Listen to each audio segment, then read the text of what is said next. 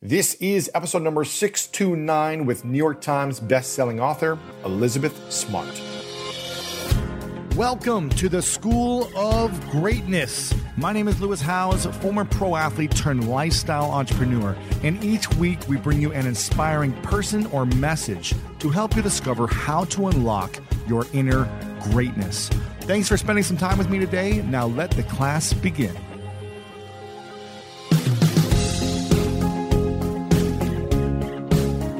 Anne Lamott said, Hope begins in the dark, the stubborn hope that if you just show up and you try to do the right thing, the dawn will come. Welcome to today's episode, and today is a special one with Elizabeth Smart, who is a child safety activist and New York Times bestselling author. She also gained widespread attention at the age of 14 when she was kidnapped from her home and rescued nine months later. You might have heard about this on the news a while back. Now she helps promote the National Amber Alert the Adam Walsh Child Protection and Safety Act, and other safety legislation to help prevent abductions. She's also a news reporter covering crime stories. And in this episode, we talk about the biggest lessons she learned about forgiveness since being found. Also, how forgiveness and self love are related. Her definition of hope, the importance of owning your story, no matter what, and the biggest lesson she learned from her captors. This is a powerful one I'm so excited for you to dive into this information. But before we get in, I want to give a shout out to the fan of the week. This is from Ryan Hill, who said, This podcast has totally changed my outlook on life. It's given me the strength to shape my future and choose what I want to do. Every episode seems to relate to real world situations that I deal with every day, and I take this knowledge and apply it every day. Keep it up, Lewis. I hope other people are feeling as motivated as me after hearing your message each time they listen. So, Ryan Hill, thank you for listening, for leaving the review. It means a lot to me. And make sure to leave a review over on iTunes if you haven't left one yet. I'd love to hear from you on how this podcast has impacted your life as well.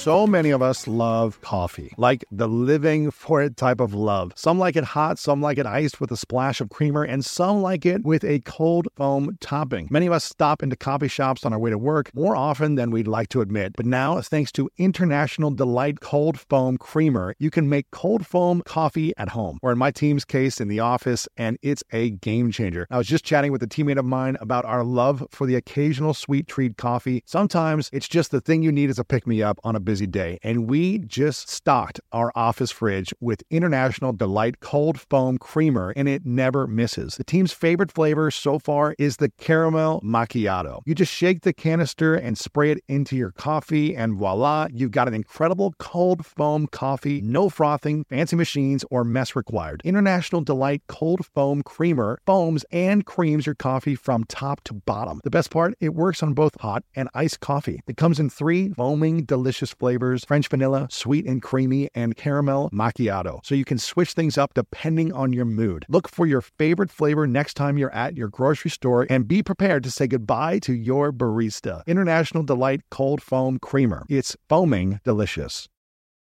And let me know what you guys think of this episode. Take a screenshot, tag me on Instagram. The link is lewishowes.com slash 629 with the one and only Elizabeth Smart.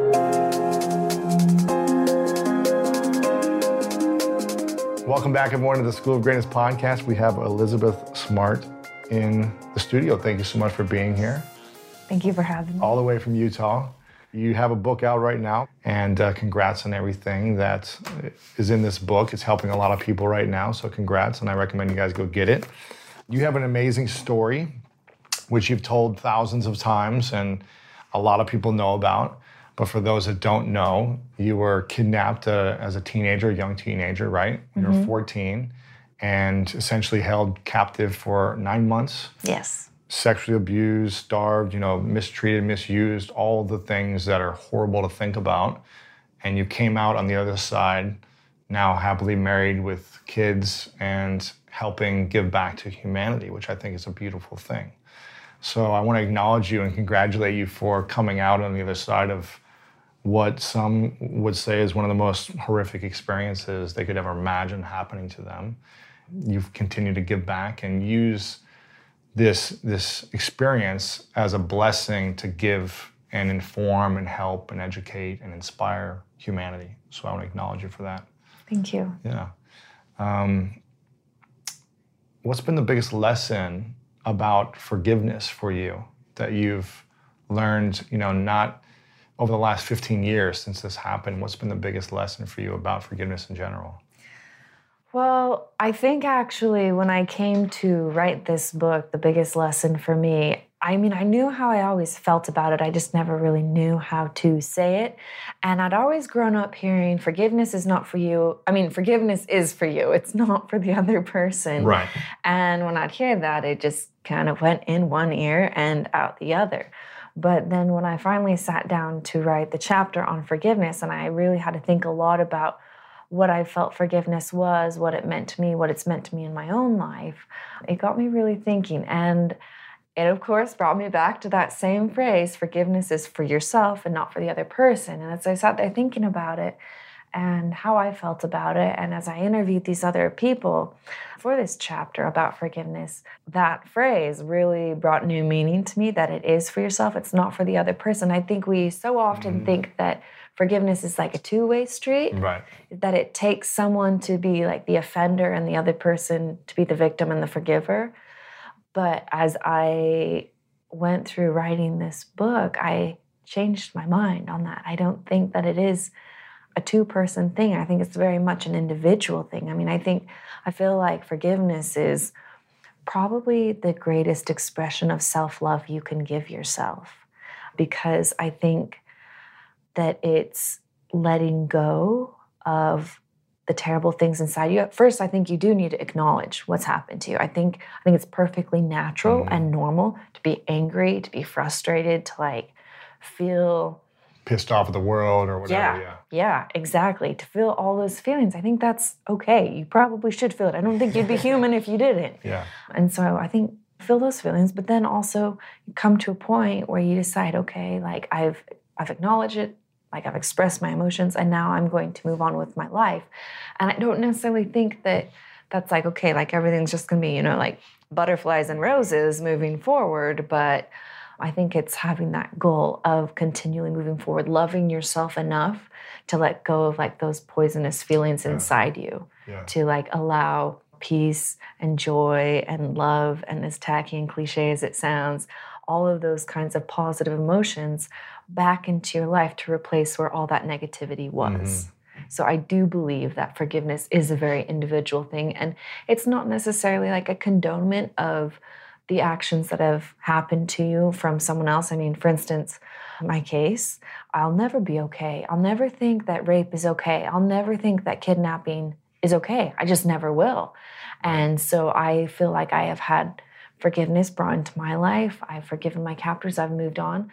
But that doesn't mean that I'm okay with rape or kidnapping. That happening to anyone ever. It means that I've accepted it's happened to me. I've felt anger. I've felt frustration. I've felt that pain.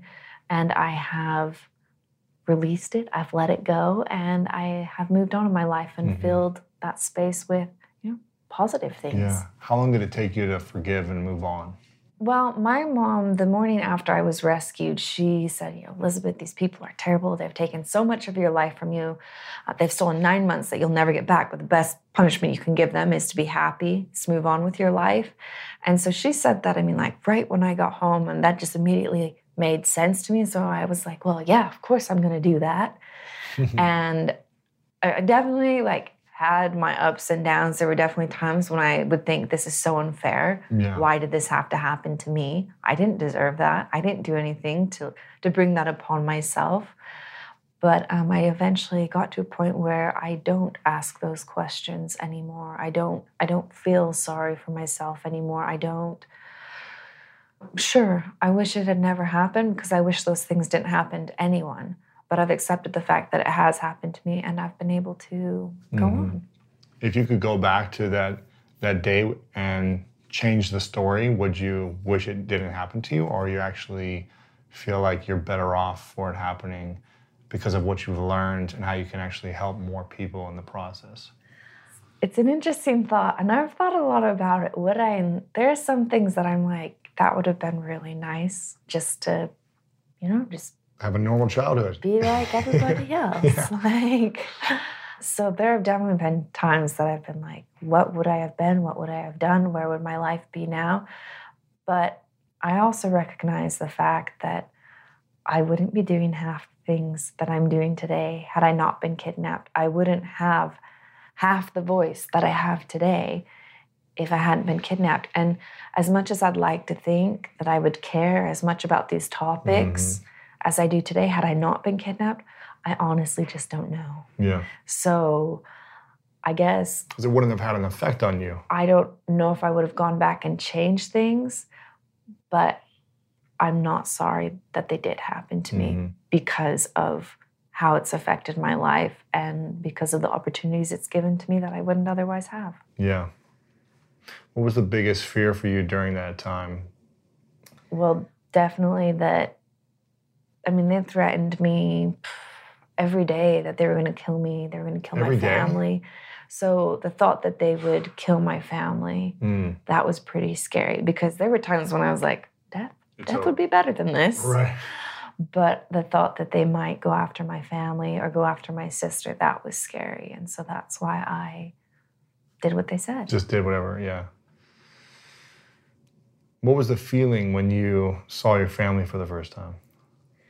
Well, when I first saw my dad, I mean, I had I had gone from being with my captors. They had handcuffed me and put me in the back of the car, which I immediately started thinking, I'm in trouble. Wow. I mean, because oh really? Because yeah. like who who gets put in the back of a police yeah, yeah. car handcuffed and not be in trouble? So I immediately thought, I'm in trouble. Shoot. And so they brought me to this room, and no one told me what was going on. And so I just kept thinking, I'm like, I'm going to jail. Right. I'm going to jail. I'm going to jail. I'm going to jail. Like, oh my gosh, I can't believe it. I survived nine months with these people. and now I'm I'm going to jail. That's right. just it. And so I didn't like have any warning. And my dad just walked into the room. So it kind of took a moment for like the dots to click. connect in my yeah. brain. Wow.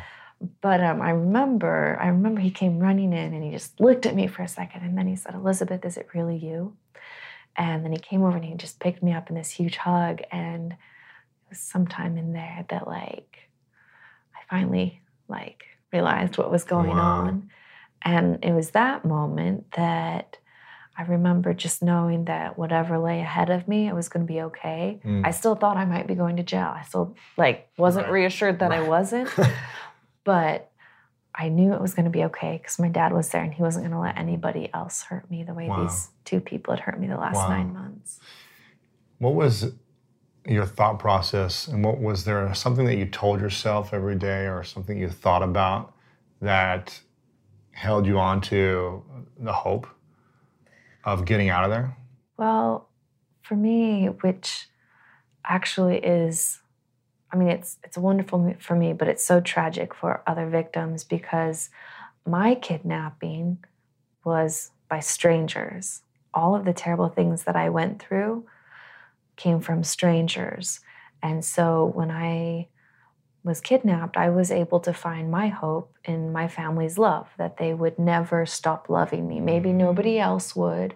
Nobody else would want to talk to me or be my friend. That was going to be okay, but my family would still love me. And the tragic thing about abuse and rape and violence and kidnapping in today's world is that actually most of the abuse that happens, most kidnappings that happen, they actually come from your family. Really? Kidnappings? Or from someone that you know, wow. someone that you trust. And I like I just feel sick about it because that betrayal is so deep and where are they going to go next to find their support? I mean, it divides so many families because half of the family believes you, half of them is mm. angry at you for bringing this up because you've caused this rift and they don't think how could this person do that? You know that person's my my husband or my father or my brother or my uncle or my best friend. They'd never do that. I know them. They'd never do that. And so the survivor is left you know, not being supported, not having a safe place to be, you know, living in fear, doubting themselves if they did the right thing. Should they have just kept quiet? Should they are they making it a bigger deal than what it is? And and that always makes me pretty sick to my stomach. That always makes me really sad because no victim should feel that way. I mean, every victim needs support. Every Yeah. victim needs a safe place to go. They need, you know, healing and, Yeah. and kindness and they shouldn't be made to doubt themselves. Right. Do you feel like you're still healing today, or do you feel like you've fully healed from the process? I think I think we're all healing from life. I mean, I certainly don't have a perfect life, but I feel like I have healed sufficiently from what I went through that. I can function as a normal human being Right. and still try to make a difference. Yeah. What's your definition of hope now, and has your perspective changed over the last 15 years on hope?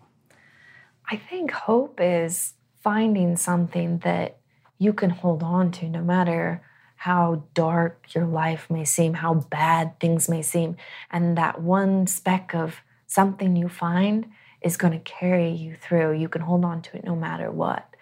I guess I feel like that's that's what hope is. It's that little piece of light, whether you know it's family or faith or sports or a passion in life but it's it's holding on to that to get you through whatever whatever crappy day or crappy thing you're going through. It's holding on to that. What if you feel like there is no hope? i beg to differ. I think you just have to find it. Yeah. um, i think there's always hope.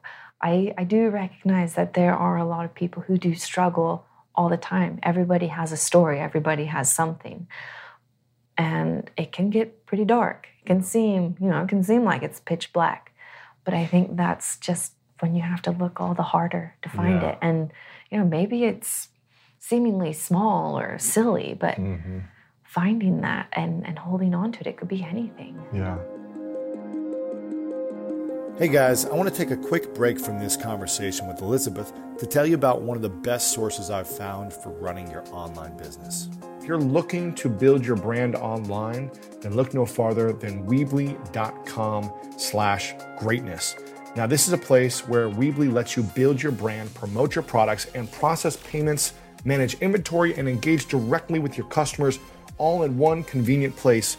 And because every business is different, you can pick from a huge menu of apps and features to keep your business growing and running smoothly. And you're never alone because the Weebly support team is there for you when you need them.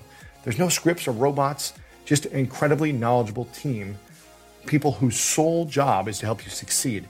There's beautiful, modern, easy to build online store templates, powerful e commerce tools to help turn shoppers into buyers. There's integrated marketing tool to help connect your customers and keep them engaged. Tons of apps, so much available here. Make sure to check it out at weebly.com slash greatness to learn more and get 15% off your first purchase. That's W-E-E-B-L-Y dot com slash greatness.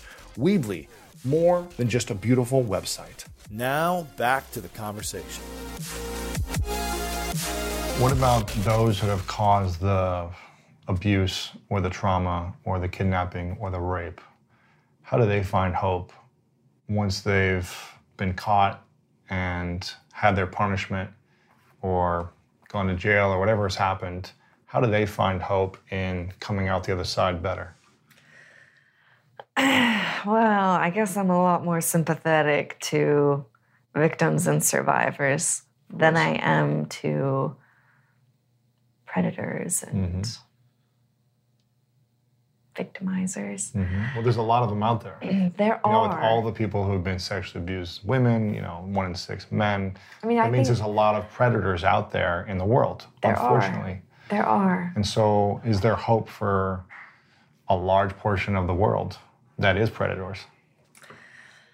I mean, getting me to go back on what I say. I mean, I do believe that there's hope for everybody, but there are some things that I think if you make those choices, there's no coming back from them. No coming back. if You, you can't redeem yourself. You can't. if you can't. rape a child, no, I don't think you can come back from that. I'm not God though. Right. So What should happen if someone does that or does something, they kidnap someone or rape someone or what do you think? Do they have no hope the rest of their life to live a meaningful life if they make a mistake or commit this horrible crime is, or is raping a child a mistake? No, that's a choice. That's not just, oh, my penis slipped out of my pants and up this four year old's vagina. That doesn't happen like that. I mean, it is I'm not a very saying I'm not saying conscious decision. It's not it. a mistake. I'm agreeing with you. I'm just playing devil's advocate in the sense of if someone makes this choice, right, this conscious decision to do something horrible, they're 25 years old and they do this, whatever it is, kidnap someone, rape a child. I was sexually abused and raped when I was five, so I understand, and it was 25 years of trauma and heartache and a lot of pain and suffering. So I'm not defending anyone who does this because I had it happen to me. I'm asking your point of view of if someone does do this and makes that decision to hurt someone else's life, mm-hmm. Do they ha- are they unable to live a meaningful life for the, the remainder of their years if they have a very long life to live? Do they suffer the rest of their life? Can they not contribute to humanity anymore? Or is anyone who makes a horrible mistake, a medium mistake, a small mistake, do they all suffer for the rest of their life? so, And where's the line of, well, that's really bad and that's just bad and raping a kid's bad, like no coming back. Kidnapping someone for a day, maybe you come back, but kidnapping for nine months, never. To, you know, all the different crimes and things that are out there. so I, I'm a person of faith. So, I mean, I, I do believe in God. I do believe in Jesus Christ. I do believe in his atonement. So if I said there's no hope for anybody, that would not be very Christian of mm-hmm. me. So I would say that yes, I do believe there's hope for those predators, but I also believe that they forfeited certain rights. So do I think they should have the same freedoms as everyone else? No, I don't. There are some crimes that I feel like are so heinous that you do forfeit, in some cases, your life because of what you've done. Do you forfeit living a happy life? I think in many cases, yes. And I look at my own captors and I think of them. Do I think they're sorry for what they did to me? No, I don't think they're sorry. I don't think they've regretted. I don't think that if they could go back in time, they would go back and not kidnap me. I think they would. And I think during the trial, there was ample proof of every life that they touched, they tried to destroy Wow. they poisoned. I mean, so both of them, it was, they both had prior marriages.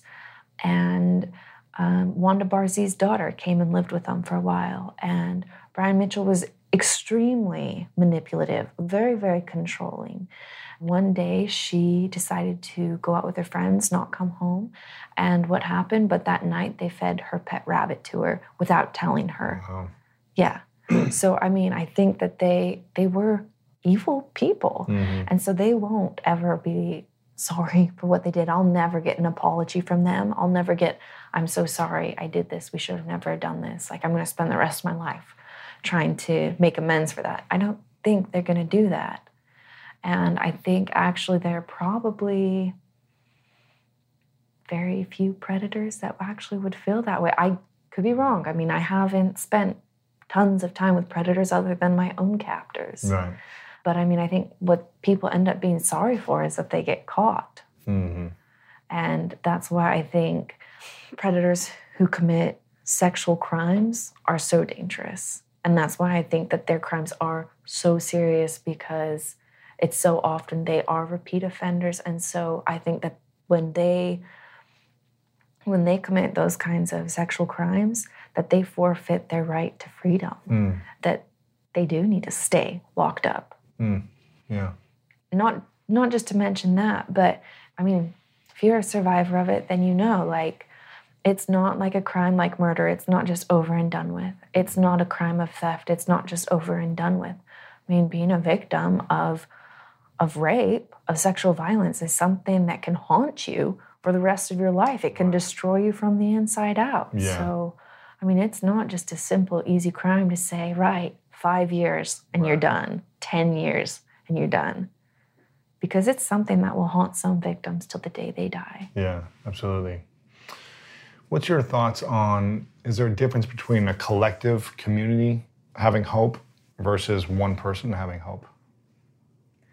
Is one more powerful than the other? I think the more people that you have, certainly it's going to be more powerful. But that's not to say that one person's hope can't overcome anything else. Mm-hmm. Is there anything that you've given up hope on? Anything that I've given up? Well, I did used to dream of being a rodeo queen. I think I've given up hope on that one. Have you? I think so. What about, I mean, in your own personal life, personal healing or forgiveness? Is there anything that you've yet to let go of? I think that, no, I feel like I'm pretty at peace with Mhm. myself, with my experiences. I don't feel like there's lingering anger or malice or Yeah. I certainly have very strong feelings towards topics that I work on and talk Mhm. about all the time, but I don't feel like I have negativity left Mhm. inside me because of what happened. Yeah. How can people be more uh, educated to not commit these things? And what do you think the root cause is of people doing these things? I've thought a lot about it. I have thought a lot about it, and I don't know that there's like a one size fits all answer. I mean, I think there's probably a lot of factors into it. A lot of times I recognize that people have abuse in their own lives themselves. Mm-hmm. I don't think it's a cause and effect. Right. Um, I don't think just because you know I was kidnapped and raped, I'm going to go out and kidnap and rape someone. So I don't think it's, I don't, I don't necessarily think that that's true, but I'm not sure. I know that there are influences that can impact predator behavior a lot. For instance, pornography. I think pornography is terrible. The because my captors they used to bring pornography in, into this the hidden camp where they held me hostage at and he would sit there and he would just it wasn't looking at pornography i mean it was being like fully engaged just like completely engrossed in looking at these women and looking at them having sex and, and looking at how they were naked, looking how they opened their legs up. And, and every time he looked at pornography, every single time he looked at pornography, the next thing he would do would rape me. And it mm. was always worse. It was always Wow. Worse. So I think there are definitely influencing factors Mhm. on that kind of behavior. And I think I think pornography is one of them. I think pornography is extremely damaging and extremely dangerous. Yeah. Do you believe in people? Yes. Yeah. I do. I think I how could I not? I mean, it was people who who brought me home. I mean, almost almost not a day goes by that I am not approached by someone who said there are times that you remember in your life exactly where you were at and the day that you were rescued is one day where I remember exactly where I was at and I prayed for you every single day while you're gone. So yes, It's pretty amazing. I absolutely believe in people. Mm. What do you wish more people knew about owning our own stories?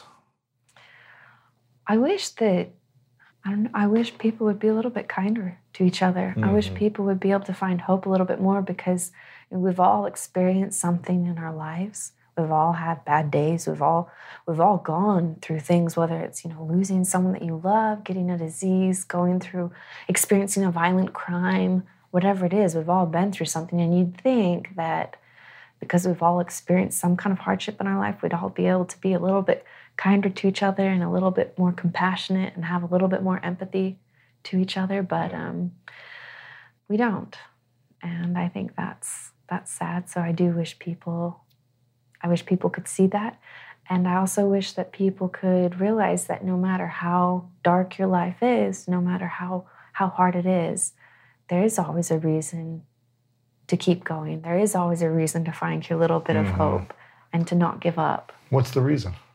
That's the reason it's going to be, I think, different for everyone. But I think common themes you'll find with most people is family, is love, is faith, is the hope for a better future, Yeah. the hope to see a change come about.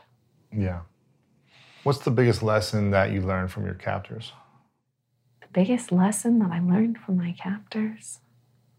as a victim, as a survivor, that there is, you didn't do anything wrong. There's like, whatever your situation is, you didn't make the wrong choice. This was not because of something that you did or you deserved. Mm-hmm. This came from the actions of other people, and it doesn't need to define who you are. I think it's it's so easy to when we go through kind of these big experiences in life to feel like, well, that's it, that's me. Like, how will I ever move on from this? And I think probably that biggest lesson is to recognize that we actually have fairly small control over what happens to us, over the circumstances around us. But we do have 100% control when it comes to how we react, when it comes to what we're going to do next. And so I think ex- accepting, realizing that it's not what happens to you that defines who you are, it's ultimately your decisions mm-hmm. that define who you are. I think that was probably my biggest lesson. Yeah. Did you learn that while you were in this nine month period? Did you start telling yourself that it's how I react to what they do to me? that's going to determine. I mean, I don't think it was happiness. like as articulate as yeah, that. But I think it was just do what you have to do to survive. Yeah. Elizabeth, whatever decision you make right now, it's not wrong because you're doing it to survive. So even if that's, you know, doing things that you promised yourself you were never going to do, it doesn't matter. They're not wrong because it's going to help you survive. Right. And I actually think that's really important for victims to acknowledge because I think too many victims, and, and not just of sex crimes, but victims of, of anything, feel this too often that somehow they start feeling guilty because they might seemingly have joined in or they allowed it to happen. But truthfully, could many of them stop it? Mm-hmm. Probably not. Or it might have been worse off. Or exactly, might have been worse off. And so I hope that victims, that survivors have a sense of relief because the decisions that you make to survive are not wrong. Right. My career not only requires me to travel, but also gives me the freedom to. Traveling has brought me so many positive experiences and memories. Like that time I spent the holidays at an Airbnb in Big Bear with some of my extended family, and it was the perfect way to come together and connect with my family that I don't see that often. if you have a similar setup that allows you to travel often, have you ever thought about your empty home while you're gone? More specifically, how you can make some extra money by keeping your home occupied while you're out of town. I'm a big advocate for setting up a side hustle to give give you an extra stream of income, and Airbnb hosting is an easy place to start. Many people host on Airbnb, including some friends of mine, but there are some people out there who've never even realized their space could be an Airbnb. Hosting can easily fit into your lifestyle, and it's a great way to earn some extra money. So if you have a home, but you're not always at home, you've got yourself an Airbnb. Your home might be worth more than you think. Find out how much at airbnb.com/slash host. Price drop? Time to shop. Get to a Nordstrom Rack store today for first dibs on new markdowns. Now score even more, up to 70% off brands everyone loves at Nordstrom Rack. Denim, dresses, sneakers, tops, and more. Plus, get genius deals on jackets, sweaters, and boots for the whole family. Shop your Nordstrom Rack store today and save up to 70% with new markdowns. But hurry, deals this great won't last if what we go through doesn't define us, what does define us?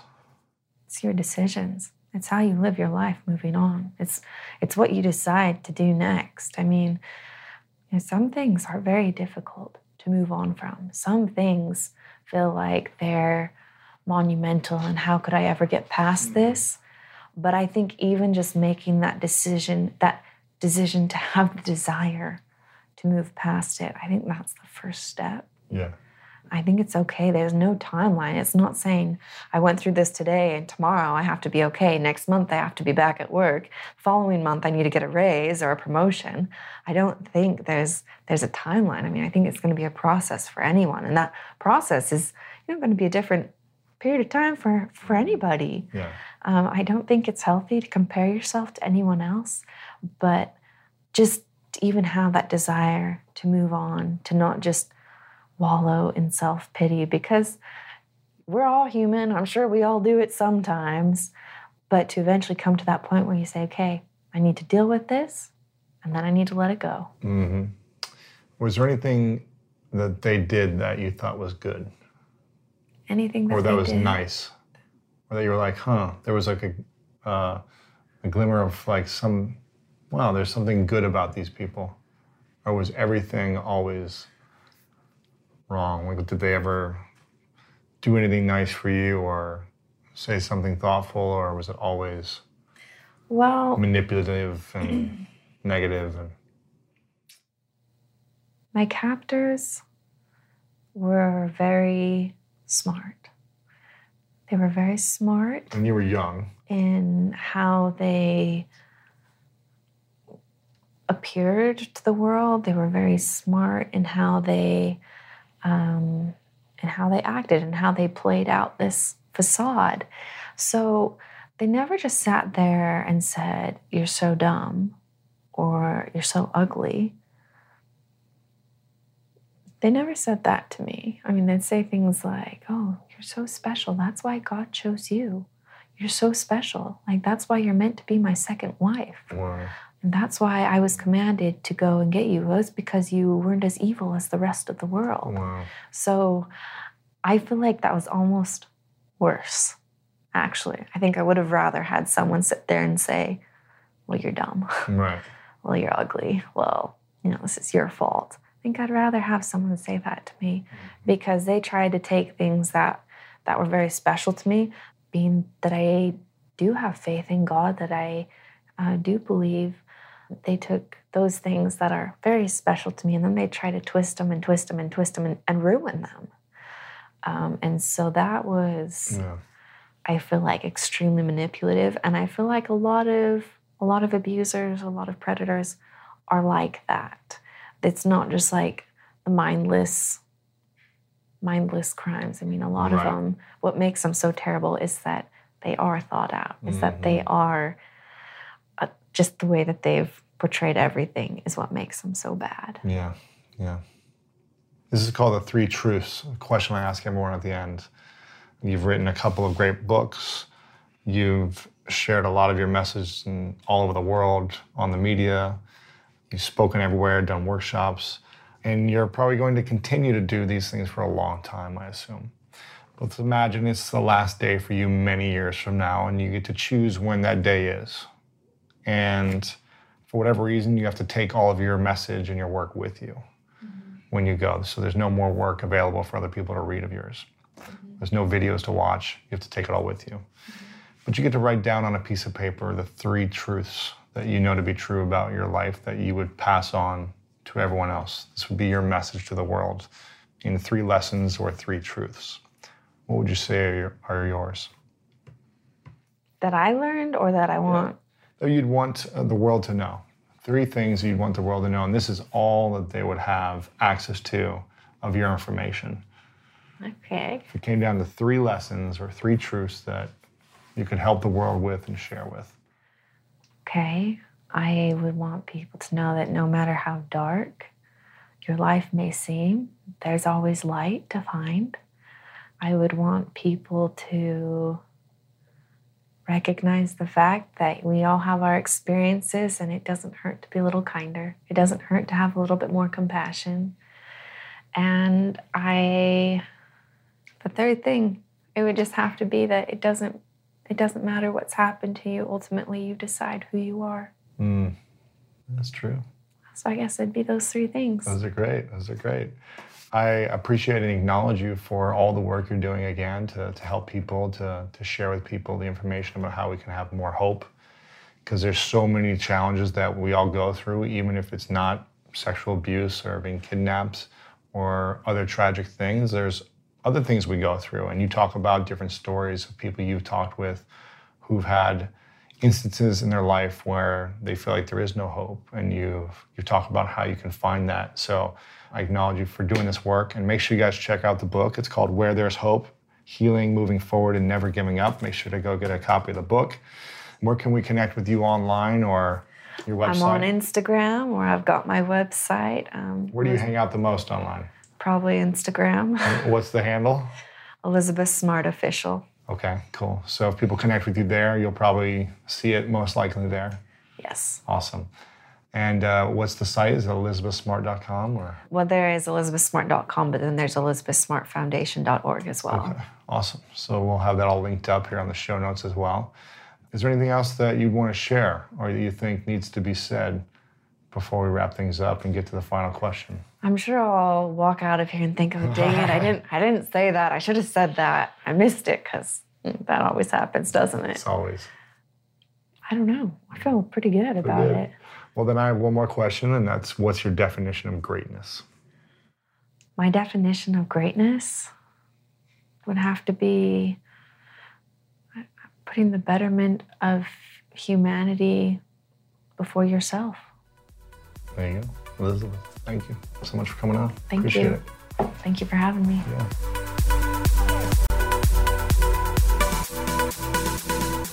There you have it, my friends. I hope you enjoyed this one. And if you did, again, make sure to let me know what you enjoyed the most about this. Tag me on Instagram at Lewis Howes on your Instagram story. And let's have a conversation over there. Post it over on Twitter, Facebook, all the places that you like to hang out.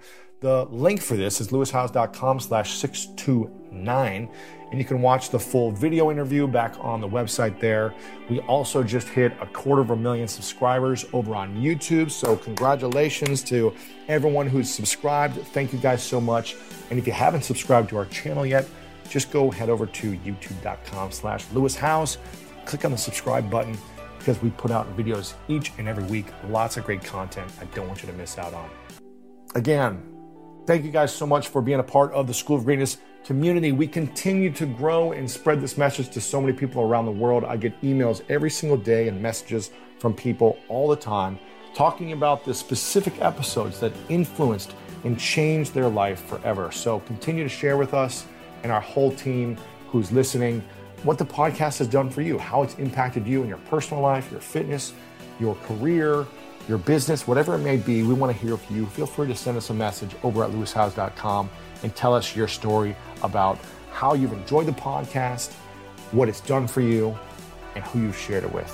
Again, Anne Lamott said, Hope begins in the dark, the stubborn hope that if you just show up and you try to do the right thing, the dawn will come. I love you guys very much. Thank you for all that you do. And you know what time it is. It's time to go out there and do something great.